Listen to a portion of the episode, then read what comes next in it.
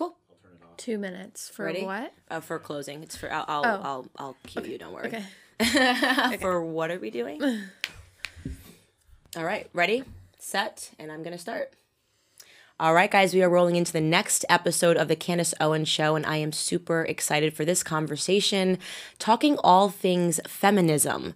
Um, most of you guys have figured this out. I say it all the time, but I am not a feminist, and I'm so proud of that. And there are so many elements and so many different conversations that are happening right now. I have such a good guest today to discuss them all with me. Allie Stuckey, welcome to the Candace Owen Show. Thank you. Thank you for having me. Well, let's get the uh, elephant out of the room. Ready? Okay.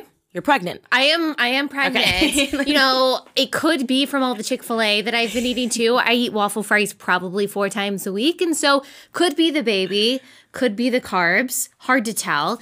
But I think in two months we're supposed to have a human. Yeah, So, it's two so- months. Wow, I yeah, didn't realize you would do that soon. I know. About two months, like two and a half months. It's And this crazy. is your first child. This is our first, and it's a girl. and it's got to be so- so interesting. So we were just talking about this a little bit before we got started, but it's got to be really interesting for you having your first child, and this this abortion debate is really Yeah. heating up in America at the same time. And I can only imagine because I'm so emotionally affected by everything that's going on, and I'm not pregnant and I have no children. Totally. What's it like for you? Yeah, well, I was always pro life. I was pro life, of course, before I got pregnant, but it does make it more real. And that's not to say that you have to have kids in order to have a real, authentic reaction to abortion and to be very passionate about it. Of course, I know so many people, you included, who are really passionate about the subject, who don't have kids yet. But when you see your child on the monitor when you're getting a sonogram for the first time, and you see at just 10, 11 weeks, so still that first trimester when people are saying, uh, it's nothing. No, when you go and you get that sonogram still in that first trimester, it's got arms and legs and feet and fingers and toes. She's moving around. She's got a brain. She's got the beating heart that you can see. That's when I burst into tears. And I didn't think I would be like that, but it's this spontaneous reaction of not even realizing you have I mean, you realize you have life inside of you, but just how human this life is until you see it for the first time and you realize that you helped create that.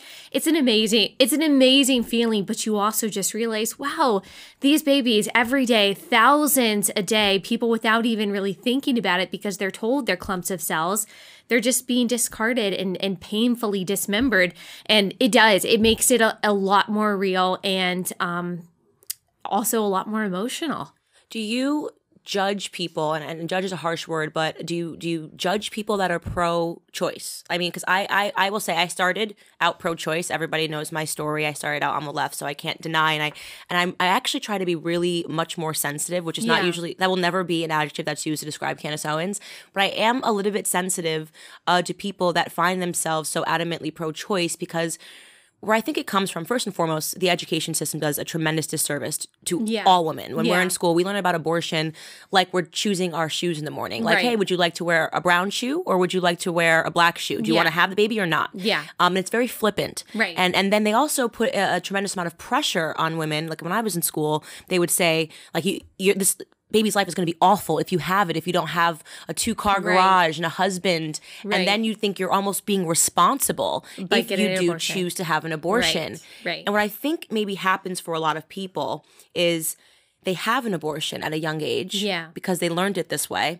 And then they feel like they have to adamantly defend it because they don't want to be a hypocrite. Yeah, totally. I think what I found is that a lot of people who either had an abortion themselves or who have been passionately defending it, they don't really know what happens. And so the podcast on which I have said, okay, I'm just going to tell you guys what happens in a first trimester abortion, a second trimester abortion, and a third trimester abortion. And you guys can decide for yourselves if you think that this is something that's defensible based on someone's uh, socioeconomic status or the, uh, the situation that is surrounding their conception. You guys can make that moral judgment. And most people, whether they're religious or not, whether they're liberal or not, once they really think about it, once they realize the brutality, just the physical brutality of abortion and the really the barbarism of it, they just can't bring themselves to say, not only that that's okay, but why that's okay. It becomes really indefensible once you realize what you're doing to a child who is completely vulnerable.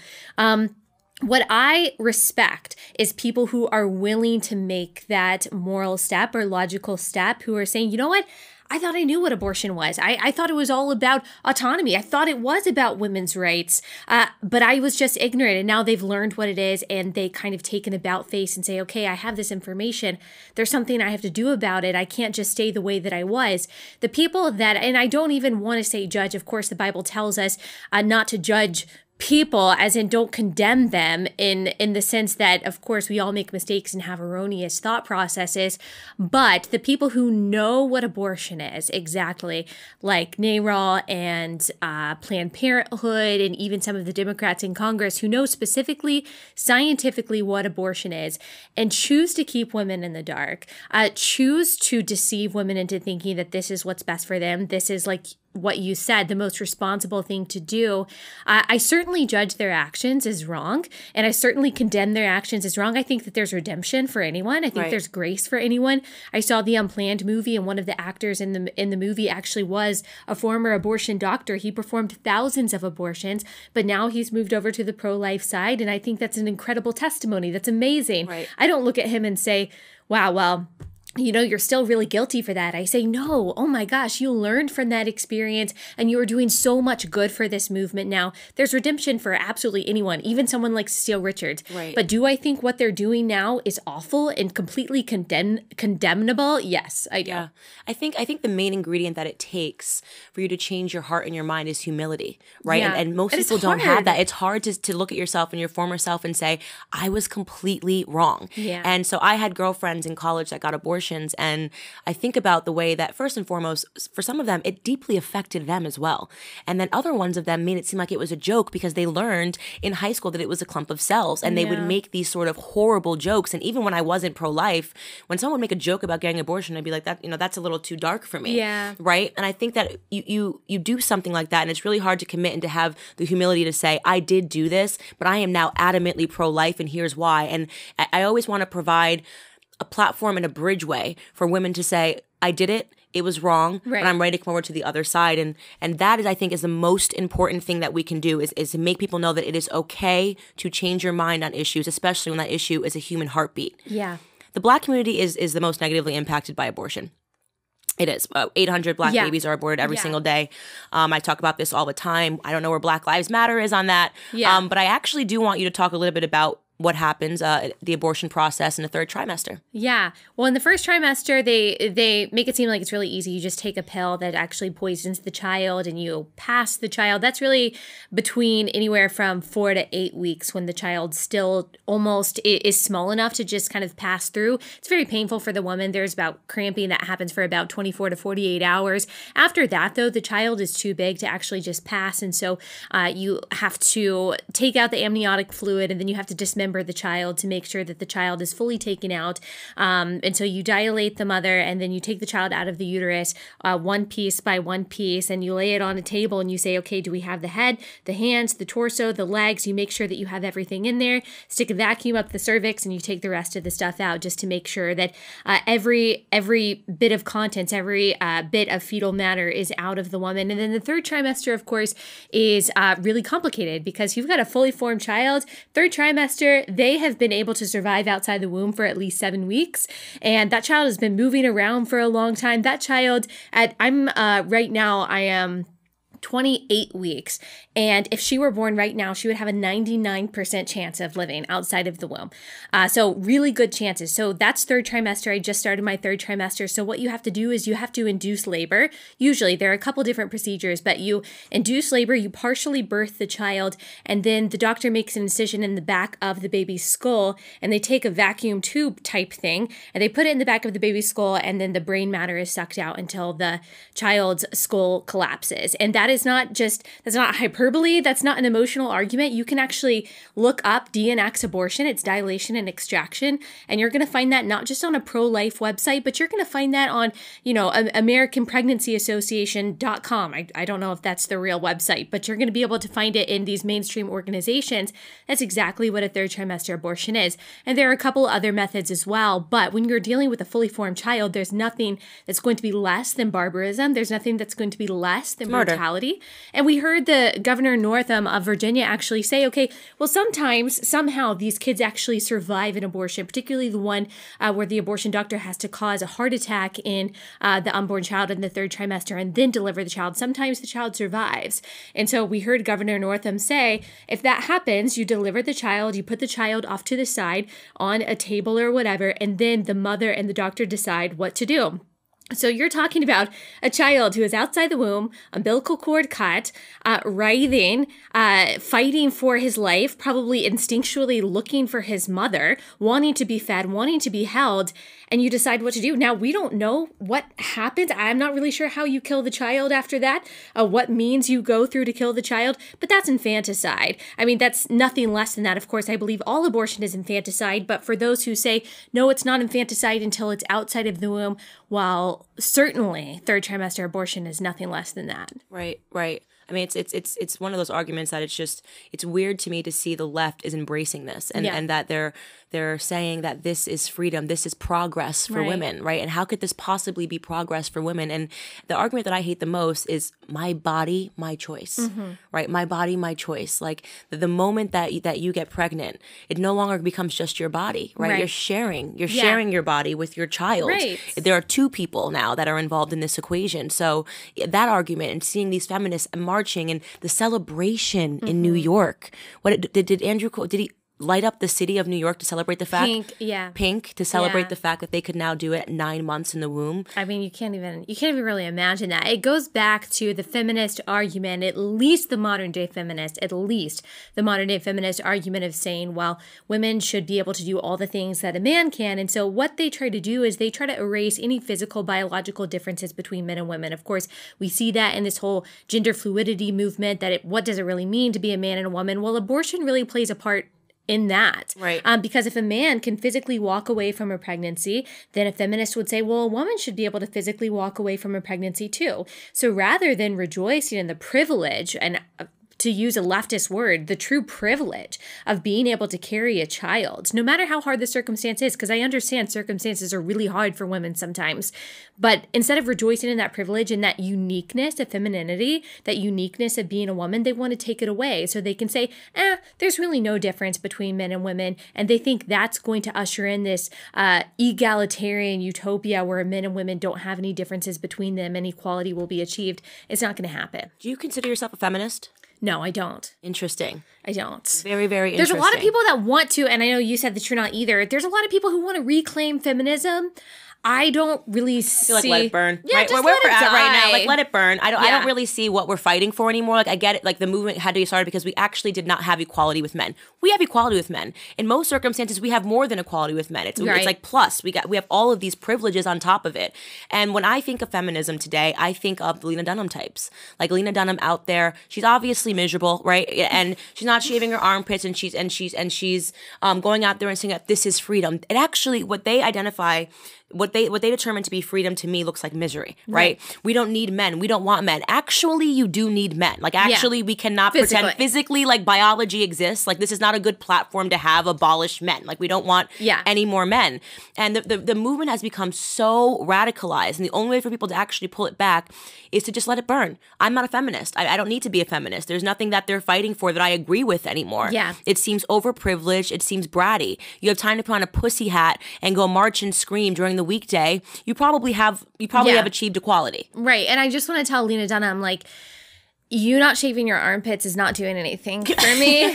so if I'm just gonna tell you, woman to woman, I feel totally fought for already. Like you can go ahead and shave your armpits, girl. Right, It's not it's not accomplishing that much for me.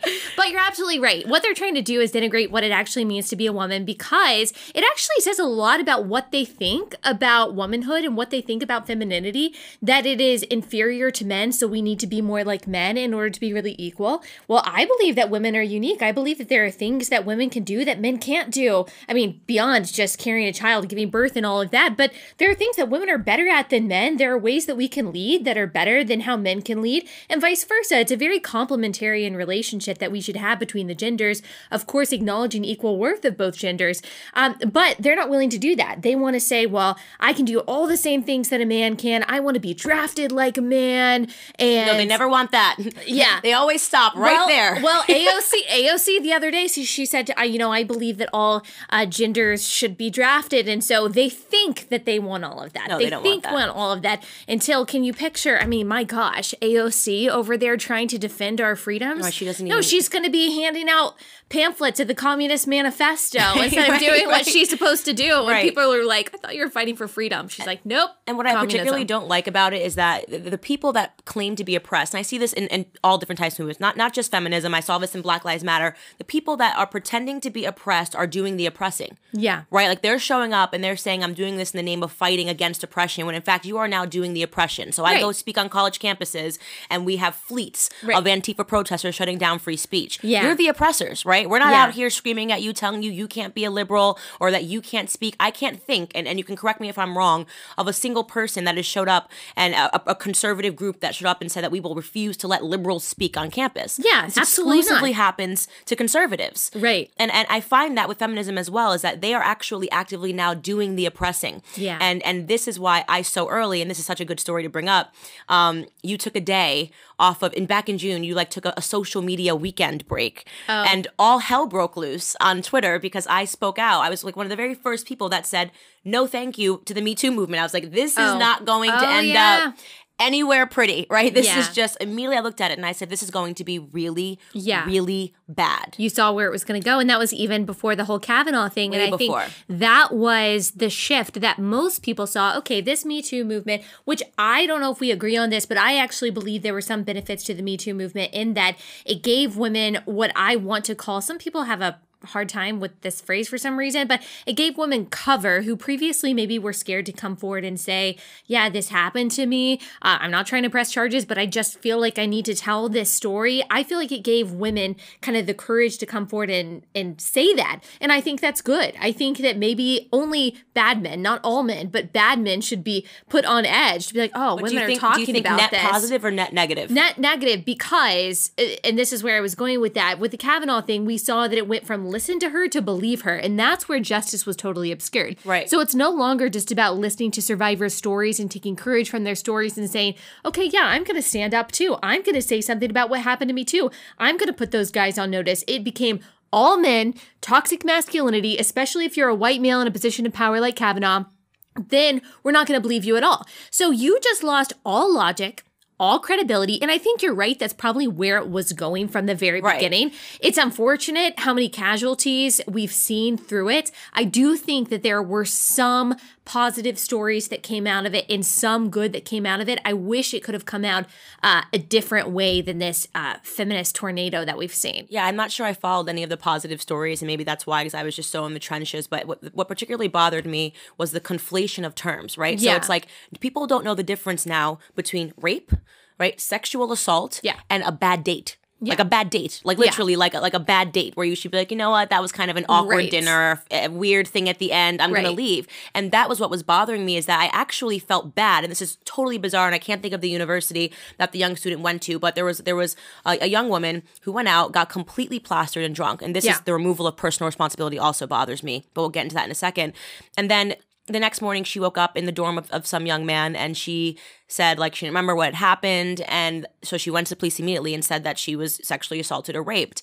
And it turns out they were able to look at all the tapes and everything happened, and she was the aggressive one. She took him back, um, and he was uh, had already had already dismissed him from school, right? And I don't, I don't- I don't know where it ended up now. He could be back in school, but what personally bothered me about it is I also felt bad for her. Yeah. They're now actively teaching women Yeah. that everything is rape, right? If Yeah. you if you don't if you have a bad memory, like when I was in college and people did that stuff, it was like I got got way too drunk last night and they would reflect and they would say, I did something bad. I don't want to get, I don't want to drink to that point anymore. And they Right. would correct their behavior. Totally. Now for women, it's we can't do anything wrong no matter what. It's the fault of men. And I can't stand the removal of personal responsibility. And you can't talk about personal responsibility without someone calling you a victim shamer Racist. or uh, Sexist. yes, something like or a victim blamer. Like you must you must hate women and you must blame all victims. And I say no because you know what? I've been there. I had a stage in college where I was crazy and I was drinking too much. I had one semester of college. I was like the goody two shoes, and then one semester of college, I was like, I'm just gonna live it up. and it was it was bad. I totally I regret so much that summer or that uh, semester of college that I literally spent wasted. And I, I and I made a lot of mistakes, and my friends made a lot of mistakes in the same time. But never did it occur to me that this wasn't my fault. I was making those decisions. I made a conscious decision to say, you know what, I'm gonna drink this much tonight, or I'm gonna do this, or I'm gonna go to this bar. That's not to say that the other parties involved ever with anyone are are not also to blame, but to not take any responsibility, to not have any wisdom whatsoever. I think back to some of the things, just and nothing too crazy, but just some of the places that me and my friends went when we were like downtown and things like that. You're like, oh my gosh, thank God for protecting me during that stupid and rebellious time of my life because I it could have ended up in a million different places. Like weeks I don't remember in college. Right. Entire blackout weeks. And, and It's to be honest with you, like, I have no idea. And and it, it is terrible, but terrible is good. Shame is good. Right. By the way. And that the has been removal of totally shame lost. is, is is what's wrong. You should wake up and you should feel guilty and you should be shameful. Having those human emotions and owning them and Right. saying, I Candace Owens did something that makes me feel ashamed, right? and not running away from them. it allows you to correct your behavior. Yeah. And the left wants to remove shame. Yes. They want you to wake up in the morning and say, Oh, that little feeling, let me take it out, let me take it out. And, and who can I now Yeah. blame? Yeah. Um, who, who is around me that I can blame? And that's such a terrible system. Totally. And that's also not going to fix the issue. Yeah. Right? If you want to fix the issue, teach women how to be personally responsible. Allow them to make mistakes because they're going to make mistakes. We all make mistakes. Yeah. And allow them to correct their behavior. Yeah, I think that you're right, and you hit the nail on the head for something else that's happening that's even bigger than the Me Too movement, and that is this whole obsession with self love. That we, the only important thing that we are supposed to do in our lives, we're told, not just in secular circles, this is in Christian circles too, saying all you got to do is love yourself. And if you feel shame, if you feel guilt about anything, then you just got to toss that out and remember that you're enough. And I'm like, no, shame and guilt, not to a negative, not to like uh, a self deprecating degree to where you actually loathe yourself, but shame and guilt over bad actions is good. Being sorry uh, for what you did and scared of certain consequences and dealing with those consequences is good. That's a part of maturity. That's a part of, like you said, personal responsibility. But we see this everywhere. We think that the reason why people are depressed, they're anxious, they're insecure, they're paranoid, which our generation really is, is because they feel too much shame. I'm like, no, it's because we don't feel enough shame for the bad things we do. And so we just fill ourselves up with things that we think will make us happy. We're told that the only important thing in life is to be happy. Well, my version of happiness when I was in college was binge drinking. So, were you telling me that that's a, a good thing that I should pursue?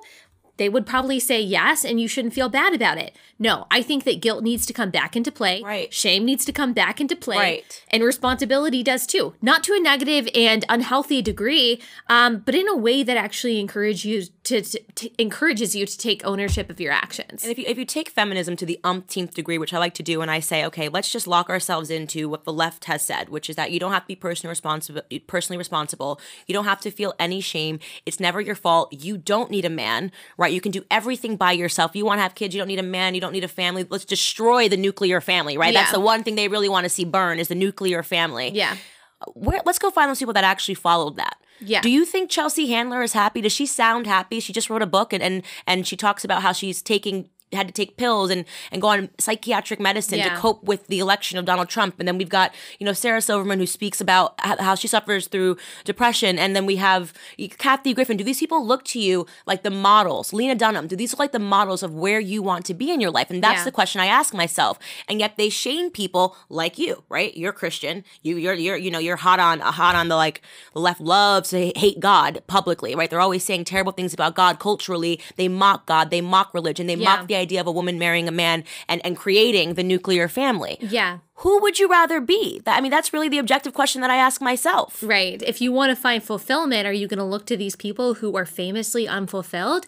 Are you going Famously unfulfilled. I love really? that. Yeah. Or, or are you going to look to the people and model your life after the people who seem to, I, I mean, no one fully has it together, but seem to have found some measure of satisfaction in their hard work and and the family that they've created and the things that are really outside of themselves because what those people tell us is that you can find all of your happiness inside of yourself just pursue the things that you want to do well the happiest times that i've been in my life the most fulfilled the sat the most satisfied the most joyful times i've had in my life have been when i'm pouring myself out for other people like getting married i mean that's such a um, what we would say in the christian community a sanctifying process of ridding yourself of yourself you are necessarily thinking about someone else which you are going to experience in a very real way really soon Yeah. um, you are ridding yourself of yourself. It's not only about your schedule. It's not just what you want to eat.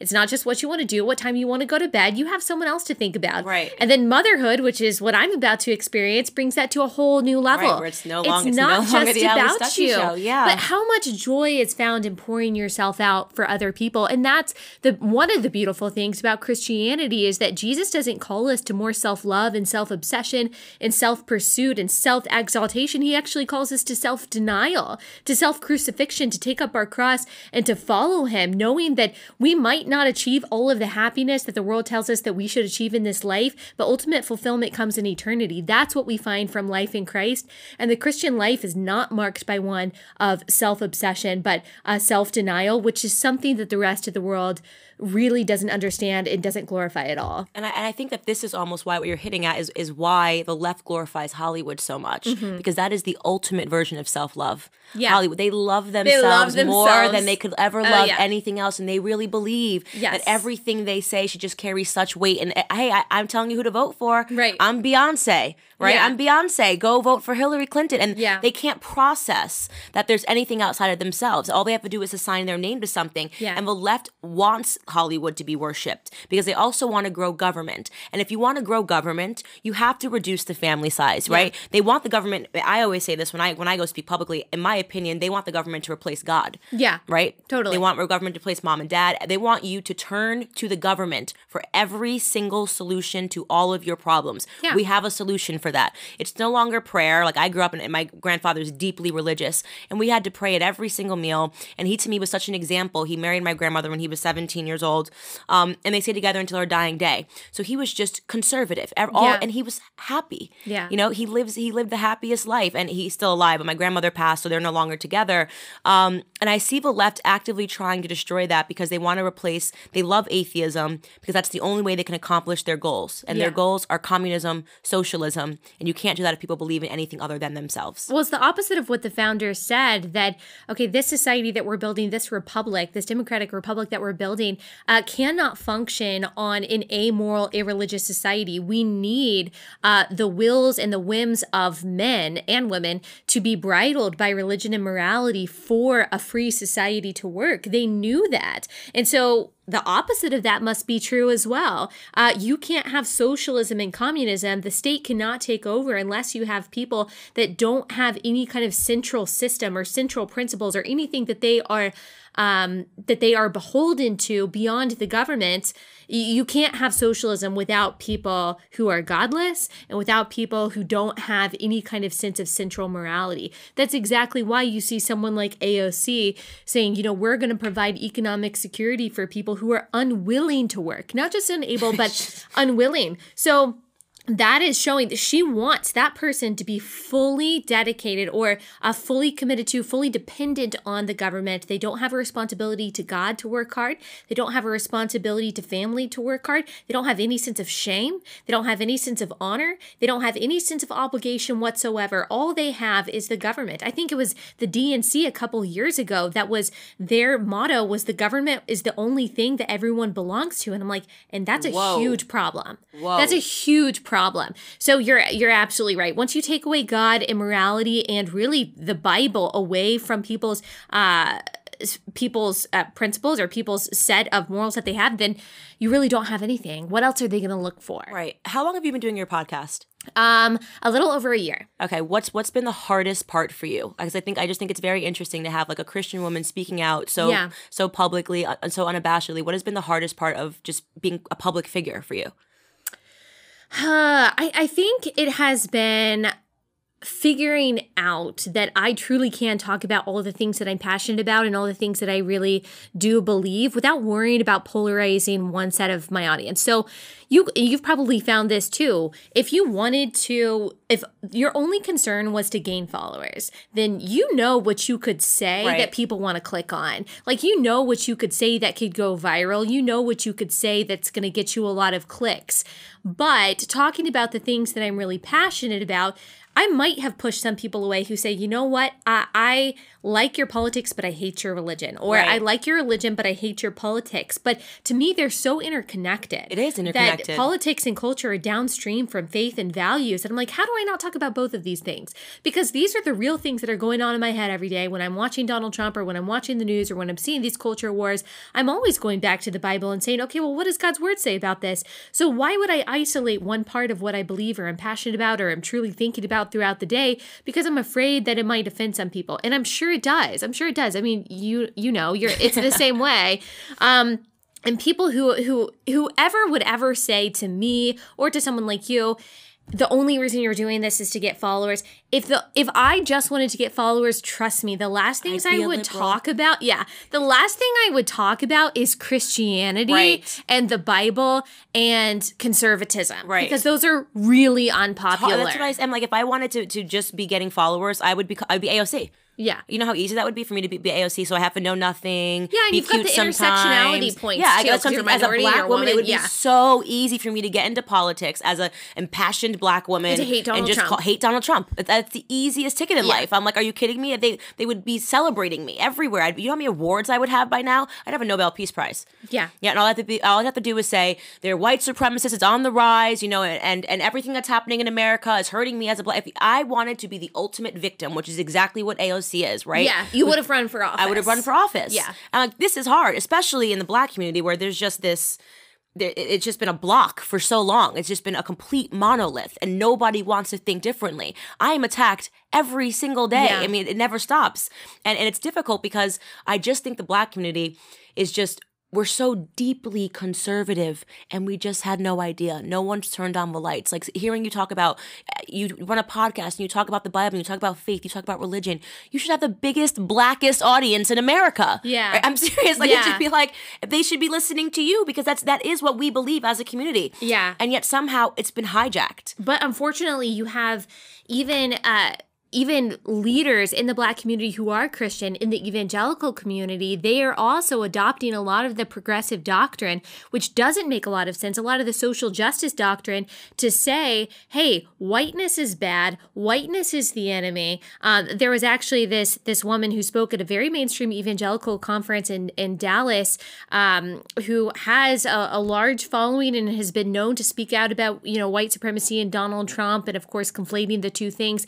She gave an entire speech on why whiteness is wicked and how women need to divest from their whiteness. And this is a Christian conference speaking to Christian women, and she is not Whiteness some, is wicked. Yes, she's not some out there figure. She's got a lot of followers, and this conference, who is known for being a theologically conservative conference, invited this woman and gave her a platform. And so, Unfortunately, you're hearing messages like that. That is also infecting. I don't know specifically about out the black community. Could you imagine if you if you had a conference and you got up on stage and you said blackness is wicked? Yes, Just, uh, no, seriously, I love to do that. I just like to, like to like play the game where I just mix everything around. Allie Stuckey gets up on stage and she says, "Blackness is wicked. You need to divest from being black." Well, actually, on my podcast that uh, came out as we are recording this, that's how I started the podcast. I read her quotes from her speech using blackness instead of whiteness, and that would be racist, and it is racist. You would it be done. It would be wrong for me to say that, or for any white person to say that, because in the in Christianity, in, in biblical terms, blackness is not the problem, whiteness is not the problem, because every single race, every single ethnicity uh, throughout the world, for all of history, has been responsible for slavery, for the oppression of minorities. We've all been guilty of terrible things. Um, but blackness is not the problem. Whiteness is not the problem. Sin is the problem. Right. Sin infects the human heart, and the only antidote for that is Jesus. And so for anyone who who proclaims the gospel, who says that they are the- theologically sound, to give any other solution to sin besides Jesus and his redemptive death on the cross to say, well, yeah, but also you need to not be so white. Right. That I'm sorry, that's not it. it, it, it also is just racist. Right. And then that's the thing that I talk about where I'm just like, people don't realize that we've gotten to a point in society where it's okay and you're allowed to be racist towards white people. That's even the stuff that AOC crazy. tweets sometimes. I'm just like, could you imagine if she was talking about the way she speaks about white Republican men? Right. Imagine if you were just tweeting like black Democrat men once Yeah. again, like you just just won't let me be me. You you would you you couldn't. You would be skewered. Right. Your career would be over, and you would never ever come back from being labeled as a racist in our society. And that's Yeah. sort of what I try to get people to understand is that we're kind of getting into this dangerous spot in society where we're seeing the rebirth of racism, but people thinking that because we survived it, we can now give it out, right? Like Yeah. we can just be openly racist, and Yeah. racism is not okay. Yeah, I mean, you have people saying, uh, for example, so you might have white people saying, you know, I'm I'm worried for myself, or I'm worried for my daughters, I'm worried for my future generations because of anti-white racism, and then you have people from the minority side saying, well, yeah, now you know how we feel, and I'm like, well, I totally understand, and that I'm so sorry that you had to deal with that. That's not right. There were racists that maybe terrorized your family at one point, and I'm so sorry for that. But the remedy to that is not retribution. Right. The remedy for that is forgiveness and redemption, what it always is. And not even saying forgiveness because, for example, they want, uh, you know, the government to pay reparations. Well, I don't need to be forgiven for slavery. I mean, that happened 150 Right, years right. ago. I'm not insane. responsible for that. That's ins- and it's so, so insane. but that's what social justice is. It's all these crazy calculations of how the oppressed is going to be taken care of, and it just never works out in the end. Where where is it heading? Where is it heading on the left? I want you to make a prediction for like the next two years. Like where where is this all going? This the, the radicalization, the the Alexandria Ocasio Cortezes. Yeah. Um, uh, who's the other young woman in Congress? I always- Ilhan Omar, Well, Ilhan Omar and then Rashida Rashida Tlaib. Tlaib. Yeah, Rashida Yeah. Tlaib. Where is this heading? I think that they're pushing intersectionality so far that it can go one of two places. They're taking us to the extreme on abortion, on socialism, on racial reparations, on abolishing private prisons, on um, taking us to open borders. That either we're going to settle for a moderate leftist position and say, okay, so they're taking us to the extremes, but okay, we're not going to go for Medicare for all, but we'll go for healthcare for all. Okay, we're not for open borders, but we're for abolishing ICE. That will kind of compromise, that uh, there will be some kind of compromise, by enough people on the right to be like, okay, you wanted to take us to these extremes, we'll settle for the moderate Democratic position. Or there's going to be a swing all the way over to this side saying, hang on for a second. Can we just talk about the consequences of intersectionality? Like, can we talk about the consequences of the injustices of social justice? Let's look at the consequences of open borders. Let's look at the look at the consequences of uh, gun control. And we could swing back in the other direction, but it it's just hard to and I'm not hopeless, but it's hard to see that happening without like we said there being a beckoning back to morality and a beckoning back to principles, a beckoning back to the traditional family. It's just really difficult to see how people are just going to stop depending on the government if they don't depend on anyone in their community. Right. I mean, I don't know. I'm much more optimistic. Like I, I Oh, tell me. I- I'm, I I'm wanna be super optimistic. So I just, I just look at the trends, and I think that, and, and my fiance always says this. He's just like, what we're seeing now on the left is like the last squeals of a dying animal Yeah. because they're just so radical now that it's like, what is that That's true. even That could happening? be right. true. Yeah. And and when I see people like you, who you know, your profile has has exploded over the last couple of years, and I came out of nowhere, and now we're seeing this black movement that's happening, which they never saw coming. We're seeing this Hispanic movement happening. Yeah. We're seeing Jexodus, right? People, now, now people are Yeah. the Jewish people are talking about it, and I just observe it on These the ground. are I know, so Blexit, clever. Jexodus, like yeah. Um, and I think that that means that movement is There's a reaction. There's a reaction, and I, and, Yeah. and I think morality is at its core, where it's just that I actually can no longer jive with this. And to me, it's not even just a reaction; it's an awakening. Yeah. Right? Like I genuinely look at the way that I was, and I think that I was just asleep. Like I just had, I, I didn't didn't know- care. yeah. I didn't care about politics. I had never voted, so it's so Yeah. funny people say to me like, "Oh, now you're a conservative." I was, I was nothing. I just, I was in a bubble. I didn't really care about it. I was happy to let somebody author my entire future. But once you have that awakening and you realize how you've been used, how you've been abused, and just how crazy the left has become, Yeah. you want to become, you want to become a part of it. And I think that America is somehow like the last stand. Yeah. And oh, totally. Brexit. We've got we've got we've got uh, Bolsonaro in Brazil. We've got Brexit happening over in the UK, and we have Trump. Yeah. There's something happening. Yeah, I agree with you. I do think that the left probably thought that they were going to take this home. You know, with Hillary Clinton, there's no way that Donald Trump is going to win. We're just going to go this direction. I mean, Obama completely moved our country to the left so radically, more radically than we had seen in a really long time. You could argue maybe that was even a reaction from from George W. Bush. Who knows? But he moved our country so far to the left. We disagree more than ever on things like race, on things like homosexuality, things like marriage, things like welfare, immigration and that really happened from about 2009 to 2017, where we mostly agreed on things before. We disagree more than ever. And they call him the great reconciler and the person who brought people together. No, he completely split us apart with identity politics. And so we are seeing a reaction. And I think that's a very hopeful perspective. And I hope that it's right. People are saying, okay, hang on for a second. All these things that made America great for so long, we're just going to throw them out the window. Right. To look more like. Venezuela, I Right. don't know. Yeah, it's it's really bizarre. Um, and it's I'm obviously we're gonna find out, right? We're in the midst of it, but I'd like to think that you and I are doing our part in opening the Yeah. conversation and just Yeah. getting women to think just a little bit harder about where we're at and where everything is. is going. It's thinking a little bit harder. Yeah, just think a little bit harder. So we wrap up every episode with a two minute game. Oh. Oh, a two minute okay, game. fun. Okay, where we I just say games. you have exactly two minutes and you get to launch a vibration into the world. And let's say that everything that it's going to be heard by everyone all over the world and it just has to become a thing. What is your advice? Wait, what? You just you're just gonna speak for two minutes into that camera and you are going to say just what you would say to the world. Hi, I am Allie, and this is what I believe. What is your advice? Okay. Hi, I'm Allie. Oh, wait, do I start? On your mark, get set, go. Hi, I'm Allie, and Candace told me to tell you what I believe. So I think the most important thing that you can believe in your life is not that your purpose in this world is to pursue your own happiness or to pursue the things that you want, um, but to know your Creator and the Son that He sent uh, for you to die on the cross for your sins, to be reconciled to a perfect and holy God. We're an imperfect and an unholy people, and we needed someone to bridge the gap, and Jesus did that for us. I don't think that there is any greater satisfaction than knowing the one that died for you, and it's not just uh, salvation and the life after this, it's also sanctification and purpose uh, on this life. That is the gospel. That is the best news that history has ever given us. It's going to be better than any book that you'll ever read is uh, the story of Jesus Christ and what he did for sinners. And that's really the most important thing that I could tell you beyond any conservative policy, beyond anything I could say about AOC or feminism. Uh, that's the gospel. That's the good news. And that's the only message you really need to hear. That was perfect. Oh my god, did she get direct?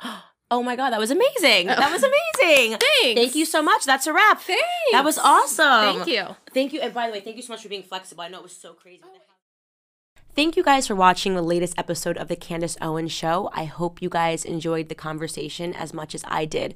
As many of you guys already know, PragerU is a 501c3 nonprofit organization, which means we need your help to keep all of our content free to the public. Please consider making a tax deductible donation today. I would really appreciate your support.